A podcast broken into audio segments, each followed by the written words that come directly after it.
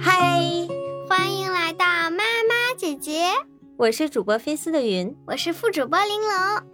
我和玲珑刚刚收拾完她的书桌，哎呀，最近上网课那个书桌简直是乱死了呀！对呀，上网课嘛，这很正常啦。嗯要这么多材料包都得带回家，而且嗯休息时间也不多嘛，哪有时间整理喽？那确实，那我们再一起去整理一下你的梳妆台吧，你不累呀？你怎么那么大精神头呢？因为其实我是很享受收纳的，你呢？啊，真？的吗？我也是，因为我是特别看不得屋里乱，这个台面最好都给我空白了，我看着心里才舒服。但是你想，小学生肯定做不到你说那种嘛，对对因为对小学生每一个都是文具大户，你怎么做到他嗯，桌面上什么都没有呢？所以我那种整洁已经是很干净了。那你能先分享一下吗？你大概是怎样培养了你这个收纳和整理的习惯啊？我觉得是因为呢，我看晚上的那些书桌啥的，都说、嗯哇太漂亮了吧，然后我看我说。咋这么乱啊？N 个东西在这上头，啊我说我这书桌买的时候不是挺漂亮的吗？不一定，嗯不一定，还是得整理一下。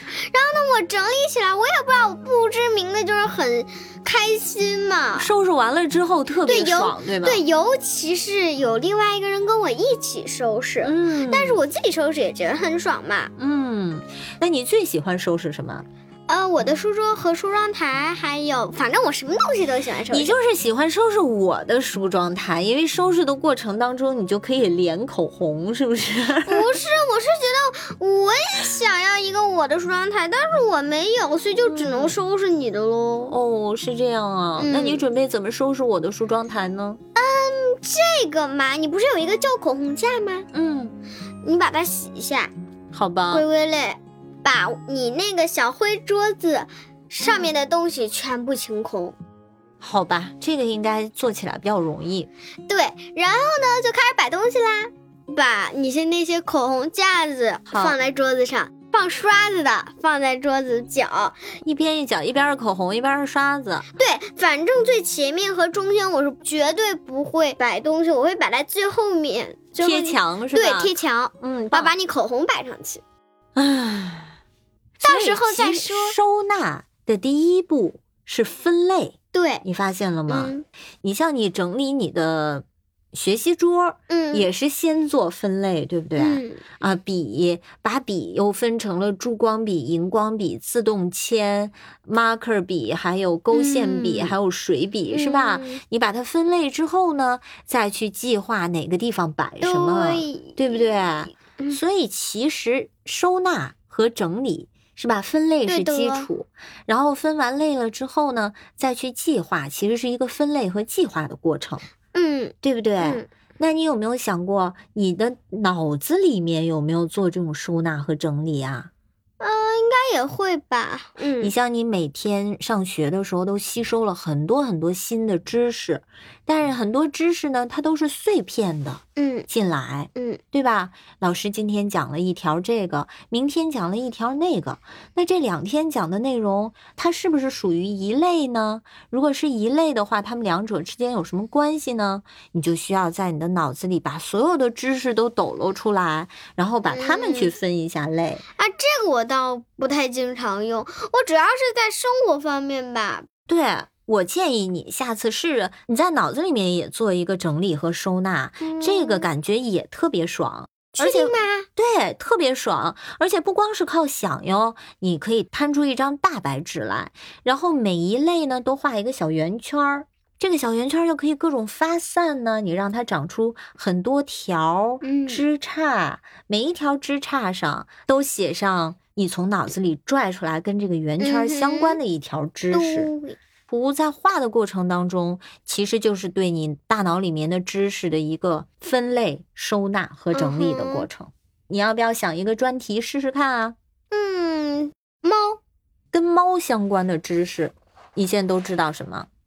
养猫的人都叫铲屎官。嗯，这是一条从播客上知道的知识，是不是啊？嗯养猫必须得有一个猫抓板，嗯，然后猫咪也有自动猫厕所，可以锻炼猫自己去上。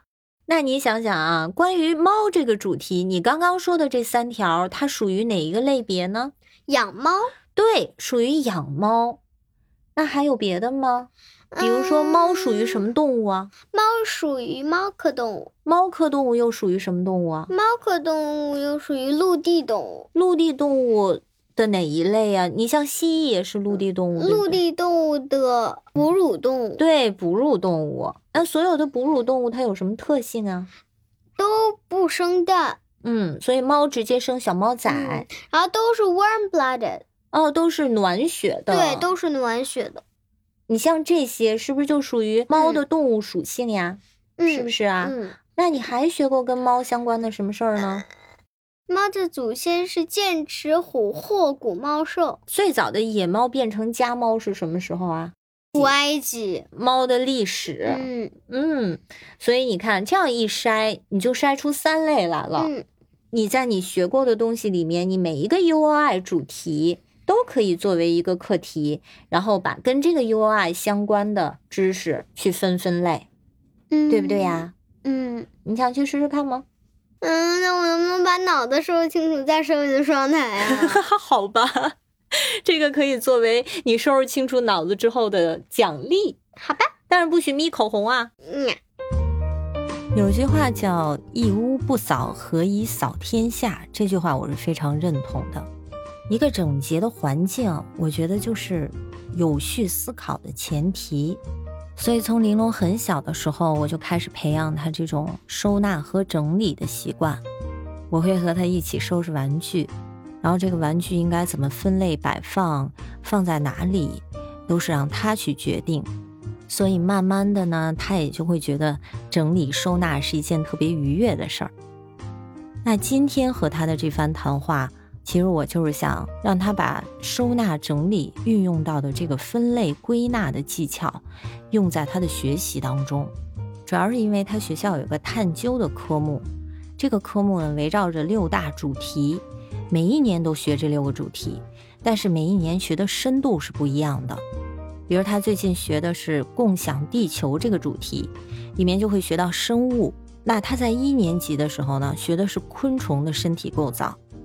到了二年级的时候呢，就开始要做动物分类。这个时候我就发现，他把一年级学的昆虫的那一部分就已经快忘干净了。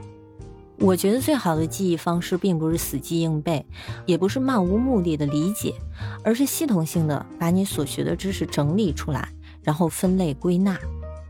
那现在网上呢也有好多书籍去教孩子怎么做一个漂亮的思维导图啊，也有很多思维导图的模板可以买得到，但是这些都是工具。我觉得最根本的还是在他脑子里，就是他的思路得清楚。那拎清楚思路，其实就跟收拾屋子很像啊。我希望能够通过这个过程给他点灵感，这样他思路一旦清楚的时候，他就可以按照他的思路去选择他觉得好用的模板了。所以拭目以待吧，看看他能不能给我一些惊喜。好了，今儿就聊到这儿吧。如果你喜欢我和玲珑的故事，就请给我们点赞、转发、订阅。那如果你有什么想跟我们说的，可以在评论区给我留言，或者加我们的听友群“妈妈姐姐全拼六六六”。下期再见吧。